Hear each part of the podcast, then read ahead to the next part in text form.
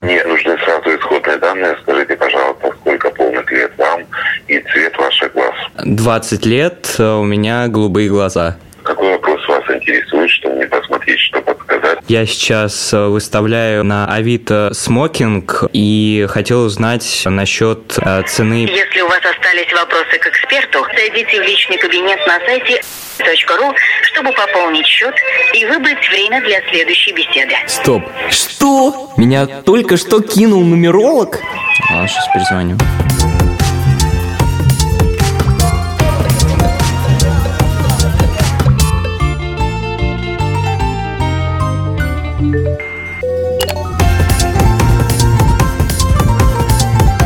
Привет, это Торг Уместен, подкаст студии «Либо-либо» и компании «Авито». Меня зовут Кирилл Краснов, и я пытаюсь разобраться, как продавать и покупать вещи в интернете.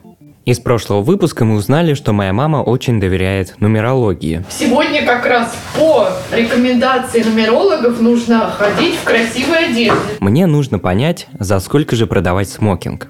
Поэтому я решился на звонок нумерологу. Но оказалось, что 10 минут консультации стоит 1000 рублей. Столько за сомнительные советы, уж простите, я платить не готов. Так что буду разговаривать с настоящими экспертами. Итак, я все еще продаю смокинг, который один раз надевал на выпускной. В прошлый раз я выяснял, как написать объявление. Но осталось еще куча вопросов. За сколько мне все-таки продавать смокинг? И как не облажаться с ценой? За ответами я отправился в свой универ на кафедру экономических наук. Мои однокурсники говорили, Белянин Алексей Владимирович может подсказать, но вот я... А он э, как раз из поведенческой экономики. Я связался с поведенческим экономистом Алексеем Беляниным. Мы наконец-то встретились, чтобы разобраться, как определить цену БУ товара и за сколько же продавать мой смокинг. Что такое поведенческая экономика? Это экономика с человеческим лицом, которая рассматривает человека прежде всего не как робота. Это человек живой, у которого есть свои слабости, есть чувства, они влияют на его принятие решений наряду с соображениями, связанными с чисто экономической, материальной, утилитарной выгодой. Получается, нет какой-то идеальной формулы, как поставить цену. Многое зависит от эмоций. Про ценообразование, если говорить бы у товара. Как мне вообще понять, за какую цену мне поставить, и как люди это вообще понимают для себя? Вот, это отдельный и очень интересный вопрос. На него нет такого простого ответа. Вы ставите цену, которая, по-видимому, должна быть более-менее привлекательной для тех, кто может у вас эту вещь купить. Если вы видите, что покупатель почему-то не идет, вопрос, наверное, в цене, можно ее снизить. Там, да, и покупатель найдется. Вот я продаю, допустим, сейчас смокинг, угу. который надевал один раз на выпускной. Так. И теперь я пытаюсь понять, какую цену мне выставить. На самом деле, то есть, все от того, какие у вас то стратегии, как у продавца. Вы можете ждать, что именно ваш смокинг, который вам, наверное, дорог чем-то, он был связан с приятными воспоминаниями там, и так далее, можете попытаться описать его какими-то необычными словами, там, да, и пытаться его продать подороже. Можете написать, например, более высокую цену, поставить торг уместен, например, понимая, что при этом есть некоторый шанс, что люди подумают, что товар можно купить дешевле, дешевле и будут с вами торговаться, пробуют, пробуют бить цену, а вы будете не потом не уступать и, возможно, получите больше денег. Можете э, поставить довольно высокую цену и просто тупо ждать, потому что, в конце концов, другие смокинги с рынка могут уйти, останется только ваш, и появится именно ваш покупатель, который заплатит вашу цену. То есть у меня три стратегии. Поставить цену выше рыночной и торговаться. Поставить высокую цену без торга и обосновать это эмоциональной историей. Или просто ждать. Но ждать, увы, я не могу. А вот красочно описать товар у меня получится. Все-таки не зря я получил столько ценных советов в предыдущем выпуске. Вообще я позвал именно поведенческого экономиста, потому что наши отношения с вещами, продажи, покупки и перепродажи куда более эмоциональны, чем рациональны. Почему люди, когда у них какие-то товары появляются, свои собственные вещи, они решают их продать, а не сдать в дар или просто выбросить? Эта вещь кому-то, может быть, еще пригодится. Поэтому, если такой человек найдется, и если можно вещь ему подарить, а еще лучше, конечно, продать, тут сплошная, то, что называется в экономике win-win game. А всем хорошо, и мне хорошо, и вам хорошо. Есть у меня одна знакомая, Оля. Она действительно умеет выгодно продавать вещи. Причем такие, которые на первый взгляд никому бы и не пригодились. И при этом ставить привлекательную для обеих сторон цену. Я съездила в Тунис и привезла оттуда миллион каких-то пакетиков сахара, просто потому что они были красивые, и они мне реально были не нужны. А я от кого-то слышала, или где-то мне встречалась группы, которые глюкофилы они себя называют. Это люди, которые коллекционируют пакетики сахара. Глюкофилия или самое сладкое хобби. И я выложила, собственно, свое барахло туда. И через пару месяцев нашла женщина, которая сказала, вот, давайте там встретимся. Глюкофилы выходят на охоту не только за сахаром, но и за такими же, как они, глюкофилами. Я принесла эту свою коробку, и там э, огромный стол, за которым э, человек 15 женщин, перед каждой из которых лежит куча пакетов с сахаром, и они ими обмениваются. При этом сама женщина, которая покупала у меня пакетики, она приехала, ну, я так понимаю, на день или на два из Краснодара на эту встречу. Я провела расследование, за сколько другие люди продают пакетики. За тысячу рублей я продала ей где-то 90 с чем-то штук. И поскольку я поняла, что можно продавать странные вещи, я начала искать у себя какие-то такие странные вещи, никому не нужные, и выкладывать их уже на Авито. Похожая ситуация была с бердекелями. Бердекели – это подставки под пиво. Я вывесила, они мне висели года два. За это время я подсобирала еще, и в итоге продала 16 штук за 400 рублей. Еще я продавала использованную косметику. Еще я продала аудиокассеты. Я нашла у себя дома всего пять штук, я их выложила все вместе. А там был набор такой «Музыка из зачарованных», «Глюкоза Москва», «Las Ketchup», «Фабрика». За 250 рублей я продала аудиокассеты, видеокассеты я тоже продавала. Значит, можно провести расследование, как Оля, и понять, за сколько другие люди продают смокинги на Авито. Сейчас там размещено 1493 объявления про смокинги. Среди них смокинги для детей, смокинги на прокат и много смокингов с фотками на вешалке. И стоят они от 500 рублей до 200 тысяч. Короче, конкурентов на самом деле много, и это напрягает. А правильно я понимаю то, что если рынок, где меньше конкурентов, он более выгоден для продавца, чем рынок, где конкурентов больше? Но для продавца как раз при прочих равных выгодно, когда конкурентов много. Потому что если их много, а товар у вас ровно один, то желающих этот товар купить будет тоже много. И чтобы быть первым, каждый покупатель будет называть более высокую цену, чтобы обогнать остальных покупателей. Потому что если он не будет первым, то он товар не купит. А ему хочется купить. Поэтому вот у него есть некоторая максимальная цена, как обычно, а некоторые то, что называется valuation, да, то есть истинная оценка. Тем больше вероятность того, что придет еще один покупатель, у которого оценка еще выше, и он перебьет их всех и заплатит еще больше, более высокую цену. Получается, что чем больше предложений, тем выше цена. На что делать, если на некоторые товары спрос не очень высокий? Приходится занижать цену. Вот история моего приятеля Сергея, который пытался продать один необычный и редкий сувенир. Это был мой день рождения, и ко мне пришли друзья, поздравили, и один из них подарил очень странный оригинальный подарок. Он отвел меня в сторону и сказал, что у меня все есть, и мне такого никто никогда не подарит. И вручил какую-то белую костяную вещь, с рунами, с изображениями. И потом он объяснил, что это хрен моржа. Ну, конечно, я очень сильно удивился, мы посмеялись и продолжили отмечать день рождения. Потом я погуглил в интернете, что это такое, как это делается, ну, потому что у меня такой вещи никогда не было, это было интересно. И узнал второе название этой вещи, а именно бакулюм. Это делают мастера с Чукотки. В общем, это их э, какой-то местный промысел, которым они славятся на весь мир. Он лежал у меня где-то там, пылился, я не люблю хлам в своей комнате, и я проводил очередную ревизию, посмотрел, сколько эта вещь стоит, чуть-чуть навел справки и увидел, что в целом в интернете на нее начинается большая цена, там от 8-12 тысяч и выше. То есть есть очень непримечательные виды бакулюмов, если так можно выразиться. Но мой бакулюм был красивее и достойнее. И я подумал, что ну, можно его продать. Посмотрел на Авито, выбрал самую минимальную цену, порог, и поставил его за 5000 рублей. И помню, я написал название «Оригинальный подарок мастеров с Чукотки Бакулюм. Хрен моржа». Мне позвонила девушка, и мы просто условились на встречу. В тот момент я работал в секретариате Госдумы. Было забавно, когда я сел в автомобиль в костюме с кожаным чемоданом, в котором много документов, и с собой у меня хрен моржа в пакете. Мы встретились с девушкой, ну и, конечно же, я не мог не спросить, почему, для чего. Она рассказала то, что ее директор хочет таким образом подколоть своего какого-то близкого друга, и поэтому он выбрал такой оригинальный подарок. История, правда, любопытная тем, что на самом деле морж – это одно из уникальных животных, где у самцов детородный орган имеет кость. Чем, собственно, это все интересно. У нас, соответственно, вот откуда берутся разные выражения, типа хрен моржовый, там, там, например, и так далее. И это, естественно, кусок фольклора, видимо, и привлекает вот покупателя. Но спрос, конечно, небольшой, поскольку все-таки, во-первых, надо найти таких приколистов, а во-вторых, естественно, ну, строго говоря, продавать сувениры, сделанные из срамного места, так сказать, некого не самого чистоплотного животного, это, ну, как-то такая,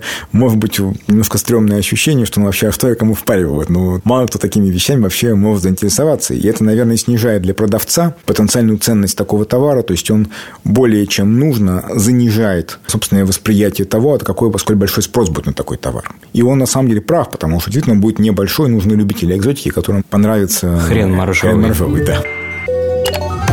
Но у меня все-таки довольно тривиальный предмет, а не бакулюм какой-нибудь. Но все равно есть опасения, что люди пойдут в магазин за новым смокингом, а с рук покупать не станут. Во-первых, чем более интимная эта вещь, например, предмет одежды там, или, например, что-нибудь вы покупаете там кому-нибудь в подарок, к примеру, да, подарок вам не носите, там, да, а вещь вы будете носить на собственном теле. И э, люди, как правило, предпочитают быть первыми пользователями насильной вещи. Кроме того, у нас может быть такое более стратегическое соображение, что вещь, которую кто-то продает, наверное, наверное, у меня есть какой-то скрытый дефект. Надо бы как-то сгладить ощущение, что смокинг я уже носил.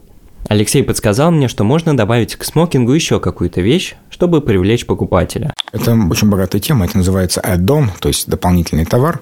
Все как бы в Союзе в последние годы, когда был уже товарный акциз, было такое, понимаете, потребительский набор. Mm-hmm. Когда, когда вам продавали, допустим, ботинки, но только в нагрузку с огурцами, например или мясо, но только в нагрузку с, допустим, рыбьими головами. Два очень непохожих товара, где один залежалый, да, а другой, вот, собственно, на которого есть спрос. Ну, вот каноническая история, наверное, это вот мясо с костями. Я вот все же еще не до конца догоняю. Нужно ли писать то, что торг уместен, или не нужно писать, не, что не торг стоит, уместен? Не стоит. Лучше поставьте цену, которая вам кажется адекватной, правильной, и придерживайтесь ее. Потому что если вы писать торг уместен, то, значит, вы рискуете продать его по цене вдвое ниже, чем вы планировали планировали изначально, либо вообще остаться без покупателей. А это... добавочный товар?